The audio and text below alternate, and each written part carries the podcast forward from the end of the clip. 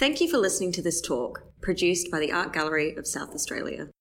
Hello to everyone. My name is Elle Freak and I'm the Assistant Curator of Australian Paintings and Sculpture at the Art Gallery of South Australia. I would like to begin by acknowledging that we're recording this talk on the land of the Kaurna people, the Agsa Kaurna Yutunga Yuindi. Agsa stands on Kaurna land. Today I have the great pleasure of speaking to an artist that I have admired for a very long time. An artist who is a local sculptor, experimental filmmaker, and really a leading figure in the development of the feminist art movement and funk art movement in Australia, and an artist who's very much still practicing, um, and her legacy is really ongoing.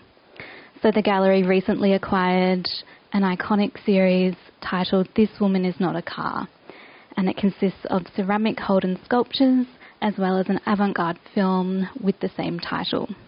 And this significant acquisition was recently acquired uh, through the generous support of the Lorraine Hossack uh, Fund, and it is now the subject of one of our Sala exhibitions. So I am speaking about the South Australian born artist uh, Margaret Dodd. So welcome, Margaret. Thank you. um, I thought it would be nice to begin, Margaret, by talking about really the making of this series, which has now been acquired by the gallery. You know, we've spoken a lot about how it was made in a real period of change in society, um, and it really does capture that revolutionary moment, particularly mm. where women were repositioned in society. But it's also a very personal body of work. So I wondered if you could take us to that beginning place and talk about the context mm. within which you made this work.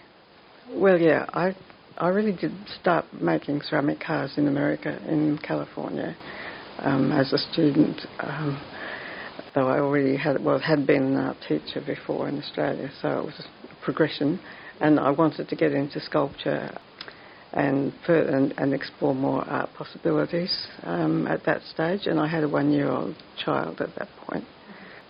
And it was very inspiring, and that opened up the possibilities that somehow never opened up in Australia, mm. in particular in South Australia. I don't know what it was like anywhere else for a woman who wanted to be an artist. Mm. Um, so when I got back, and I was making cars, and I was a bit sick of making all these different cars and you know portraits of people's cars for them and mm-hmm. things like this. Um, so I thought, what what's very Australian? Well, we called it the Holden, mm. the, the original, you know, 48215 FX Holden seemed to be uh, a very good place to start because it was such a, a kind of um, a fraud in a sense that it was really an American looking car adapted for Australian conditions, a bit more modest and not so flamboyant as in American cars. Um, and I just thought there was a lot of potential there to kind of create meaning, you know, about Australia. So that's why I started with Holden's. I was also really interested in filmmaking because I'd I'd um, I'd seen Maya Deren's films, specifically Meshes of the Afternoon, which mm. which Im- immediately made me realise that you, you, didn't have to make narrative dramas. You know, mm. you could mm. you could make experimental films, and they were really important. So that was exciting. Mm. So yeah, and I'd seen that in Holland in the early seventies. Yep. I've been making food pieces out of ceramics you know, piles of baby Holden food and all this sort of thing. Mm-hmm. Um, so then um, the Media Resource Centre let us run, go to the film school um, for, for, for summer classes, and I did two 16 millimetre film classes. Right. When was that? Early, um, mid 19 no early 1976. Yeah. I came home and I wrote a script about an animation. Mm-hmm. I applied for some money from the Australian Film Institute, which was then the funding body. Got some money, and then wrote a script. Um, and then you come against the industry, which is really nar- about narrative drama. Mm. And I thought, well, I can combine narrative drama with a sort of car animation. So I started making the cars, and um, yeah, I was sitting. I, I started them in probably 1976 at the latest, um, and and then kind of finished them all. Most of them were finished by the end of 1977. Mm. So, you know, there was a bride and there was a ravaged Holden who'd been pulled apart, and there was a Hoon Holden. a wedding cake, for, you know, for the um, bride Yeah. and groom. The baby And Holden. So, in a sense, you know, the kind of the text was written in ceramics, Mm. but um, the way of making it turned out to be actually making a little narrative, not not a drama exactly, but a narrative film, which enclosed a film within a film, if you know what I mean. Yeah. And then that kind of a very rambling script emerged that would have probably taken about two hours to two hours to kind of watch. Um, and as the process went on, it just became kind of more and more focused on one housewife, one house, lots of kids, um, and a, a day in her life, really. Mm. And because of the surreal aspect that I'd sort of picked up from Maya and of course, I have a very big art history background as well. I just um, thought, well, here we go. This is where you make the one that, you know, pushes the envelope and you let the woman's kind of nightmare take place, you know, in, in this context of a service station where you drive in, you know, and you get leered at, and then, you know, oh, will we serve this woman? You know, we've got our heads down in the motor of an FJ Holden. And, um, yeah, and the, the service station sequence follows that. So that was all filmed by 1977, but then- wasn't filmed.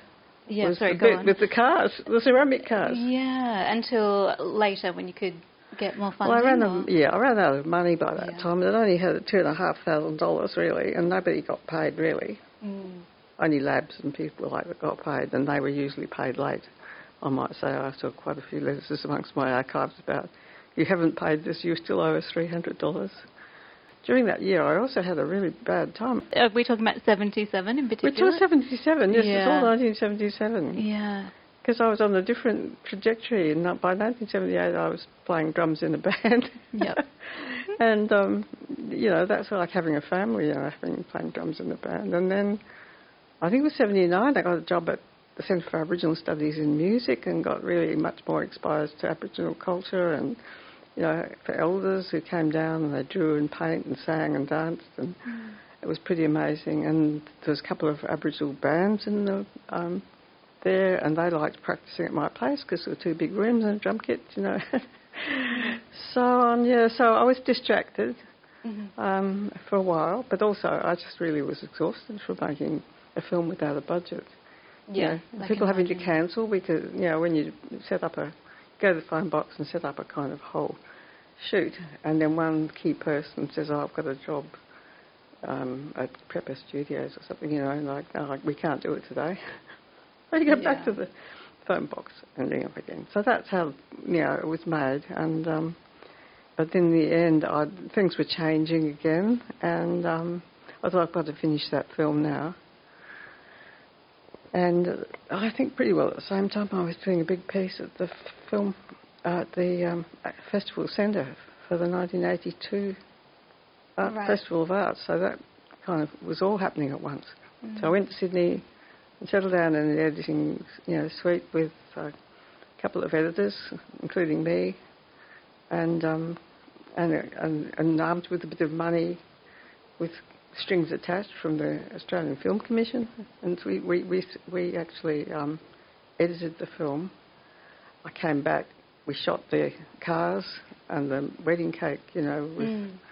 being stabbed and and all the car pieces that fitted into the service station sequence, which also already existed, and put it all together, and it came out in '82 and was um, shown. Was for premiered at the Chauvel Cinema in in Sydney, in Paddington, and the Sydney Filmmakers Co-op, which was full of feminists and radical filmmakers Yeah. What was the response like? undertook the um, undertook the distribution. Yeah. Yeah. Yeah. Well, it was sort of very mixed reception.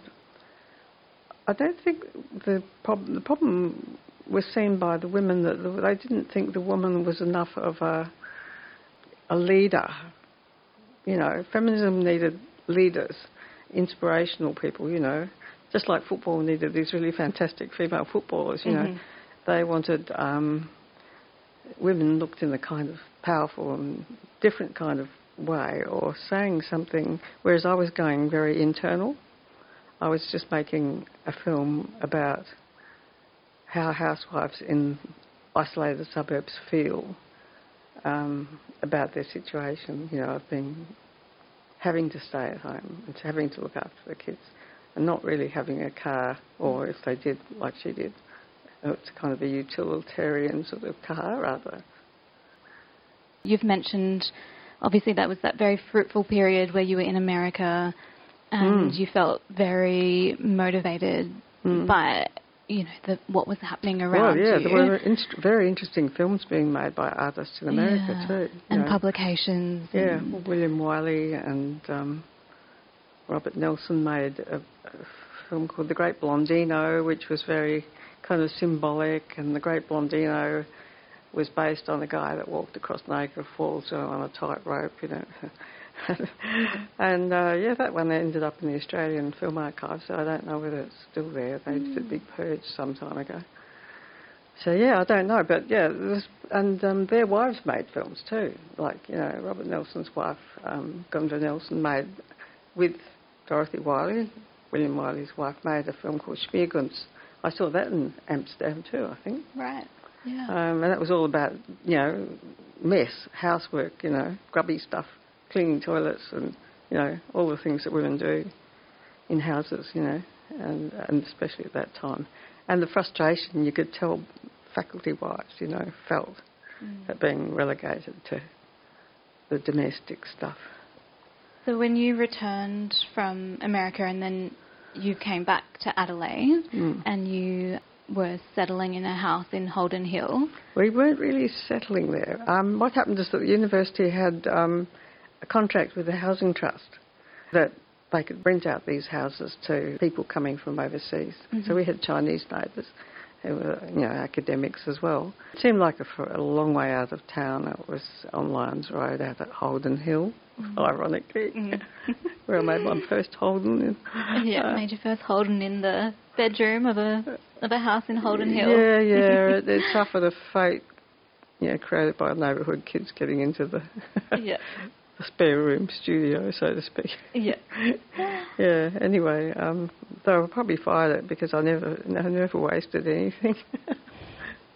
and so, what was that experience like for you there? Did you have your own car at that well, point? I reckon I'd gone from being in an environment, you know, like with artists all around me and academic people and progressives and, and you know, revolutionaries and all these sort of um, people in Davis and a very supportive and interesting community of artists who all were interested in each other and all kind of bounced off each other and supported each other and shared rather than the competitive sort of thing that I noticed in Australia at that time. It was sort of like, you know, one, you had to climb over somebody else to mm. become noticed, or I don't know. The teaching was different.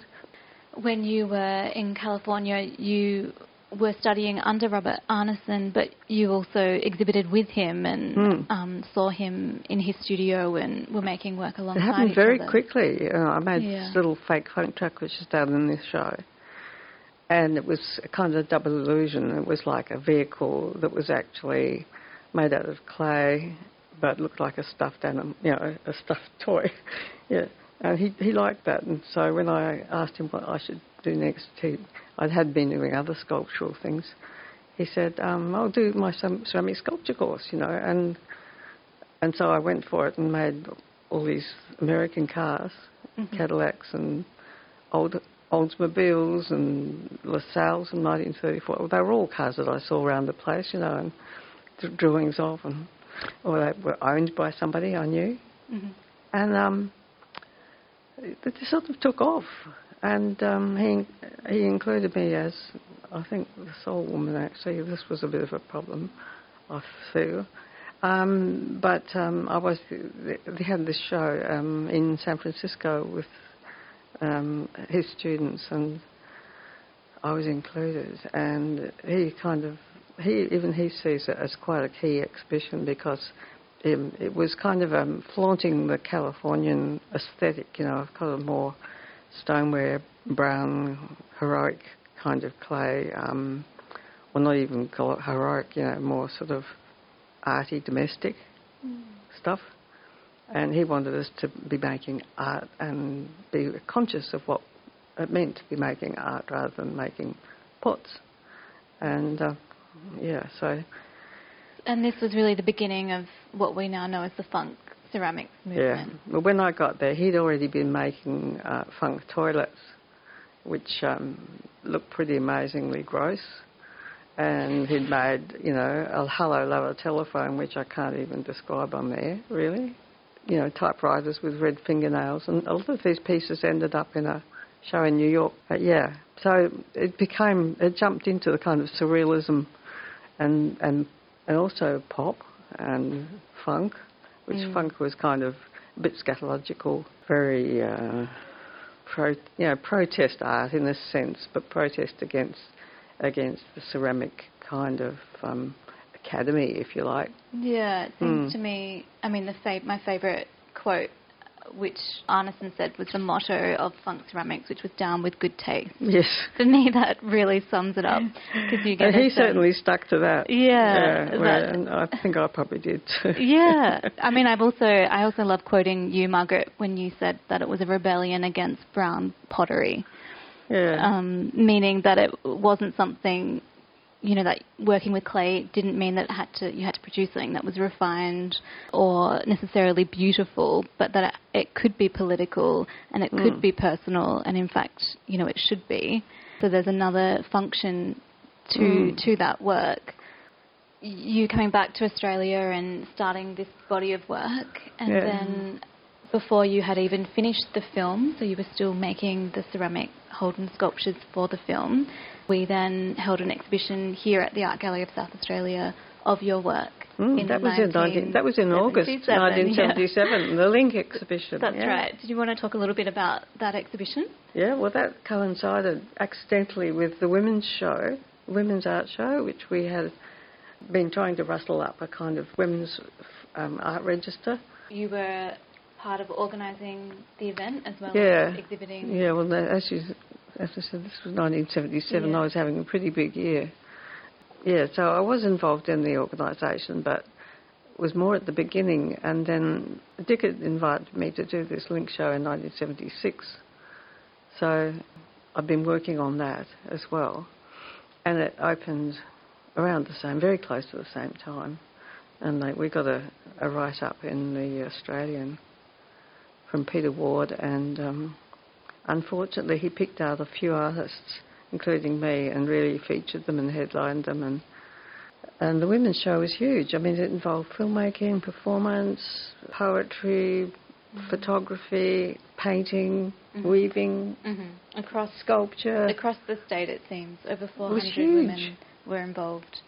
And it was un- unselected, you know. It was yeah. whatever people want to put in. So you know, Prue, Prue Medlin put in some you know hangings and uh, other people did you know weaving and all sorts of all sorts of so many different things and people came from interstate you know some of the filmmakers that sort of kept on women were emerging at the same time from that film school in Sydney yeah um, and I guess here we had the Jam Factory emerge and the well, Dick Richards had a lot to do with that, you know, um, as well. Yeah. He, he was one of the founders of the Jam Factory. And so, were you making your ceramic sculptures in the Jam Factory in St. Peter's, yes. next door to where the women's art movement was organising? Well, yeah, we were organising the women's show, but in 1976, um, I was already because I wasn't living at home where my my kiln was. Yeah.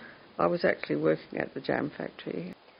So the the exhibition that you had at the art gallery in 1977 included uh, much of what we've included in this display now. So we've got the ceramic sculptures, we've got yeah. the film, we've also got works by your contemporaries, including a series of photographs by Doug Nicholas that document the filmmaking process. Yeah, Doug was fantastic because he just went everywhere with us, and you know, lots of. We went a lot in a lot of different places, you know. So it, must, it was a big job. Mm, and it was all filmed in Adelaide, but then. Well, well, it was filmed in Trop Park down south, and it was tr- filmed in Virginia, and um, some stuff was filmed on Middle Beach, some was some which didn't hit the actual screen was filmed at Buckland Park. Mm-hmm. Some was filmed at beaches, you know. Um, so yeah, we had to. I, I spent a lot of you know the time getting ready to make it. You know, Yeah. um, finding service stations that were right, you know, and or and would let us use them and would be able to be quiet enough that we could, you know. Mhm. So that's how we found the place at Virginia. While we were looking probably for a beach. Yeah. So we probably are running out of time, Margaret. Yeah. So what what else? I think the other thing is what's going on now. Um, exactly. Yeah. Women are now officially out of the house, whether they like it or not. Mm. And and still, you know, you still don't get paid for being a mother at home. You have to actually go out and be a childcare worker if you want to look after children and get paid for it. Mhm. And we have to be home. We can't stay home and combine being at home very easily with a, with a career. It's really hard work. You still end up doing most of that. I'm sad to say. And um, as someone pointed out recently, um, well, not that recently, but if you don't include women's work, what they do in the gross domestic product, then you're not counting it. It counts for nothing. So it doesn't get um, any respect or value. Mhm. You know, it's still unvalued work. So in that sense, we haven't come far enough. You know, Yeah. it's an unfinished revolution for sure. And I think that's exactly why this series and the whole body of work is still of such relevance to today and why it's still being yeah, looked at so closely. You know, Mm. in the last few years you've had a lot of attention around, you know, your current work, but also a lot of people have been looking to this early work by you. Mm. Um, n- and most of that was, I, I think, it started with the Fran Festival, for the Feminist Renewal Art Network, and and I think that was something to do with what was going on at Sydney Film Festival. yeah, with yeah, um, Sue Charlton, Yeah. who actually curated that whole group of women's films. And that show of mine it was her idea to get the pieces over there. Mm. So Susan Charlton curated an exhibition at Cross Arts in Yes. Sydney, and then that also came to Ace Open in Yeah. Adelaide. Yeah, and and then then the curators at the Art Gallery of South Australia saw all this work that they had on loan. Yeah, so we've had the place. works. That's right. We've had the works on loan many times over many years. Yeah. And going through all of our files and the process of acquiring the body of work now, we've noticed that we have um, various curators and directors have been in contact with you since the early 1980s, asking if you would be interested in offering the work to the gallery so that we could acquire it. Um, so it seems like maybe since even the Link exhibition, since 1977, before the film was even finished, I that was the going to gallery. flog it off and buy a block of land, Ah. actually. Um, and Chris and Dick Richards said, Margaret, you don't want to sell that. That's your superannuation. So we must have had super by then. I don't Yeah. remember it being in existence then Yeah, in the 80s, but it must have been. yeah. Yeah. But it seems, I mean, it's incredible that it's an acquisition that's been over 40 years in the making. I think it's fair to say. So, is there anything else, Margaret, that you wanted to say? No, I'm just I'm just um, worried about about the the future as well. I mean, you know, Mm. the politics of things, that the anti-intellectualism, the anti-art attitude of governments at the moment. You know, they don't. They're getting more and more sort of not conservative in a good way, um, and that's really um, disturbing. Um, that it's funny because Chairman Mao actually said, you know, women hold up half the sky and he meant women can be, be, be you know working just as hard and as well as men, right? They are equal now, right? Well, we've come back to this. We've actually come to that point where women have to go to work. You know, you, you don't get any government support after the youngest kid turns Mm. six if you're a single mother, and nobody pays women to stay home looking after their kids. There was there's a few things that you said the other day that I um, just noted that I thought was interesting to share. That you said um, that you're uh, something like pleased that the series is still um, being looked at, but that you're a bit sad that it's still so relevant. And then you also said um, you kind of gave an, a note or an address to younger artists, and you said you have to do what you think is important, and that for you politics, um, Mm. you're very political, and that for you politics will keep you going I've forever. evolved Yeah. um, into into politics. You know, I Mm. sort of. I wasn't political in the '60s. Um, I don't think I was anyway. You know, I just was being observing what was going on really, um, and there was very politi- a lot of politics in America. So you know, you was pick, you were picking up on it, Mm. and the feminist politics too picked up on it, but. Everything seems to be so much more urgent now, you know, like we are Yeah. facing Yeah. calam- calamity, you know, and life on Earth is basically at risk, Mm. really. Mm. So yeah, it's it's much more urgent and st- pressing now. It's not just about what human beings want and need. It's about a lot more. Mm. Yeah. Mm. Okay, well, I'll say thank you, and it's so nice to talk to you Yeah, and um, to have worked with you on this display. And The curators here have been wonderful. You know, I couldn't have asked for better. haha, um, Right, true. no, it's been a pleasure. Thank you again, Margaret.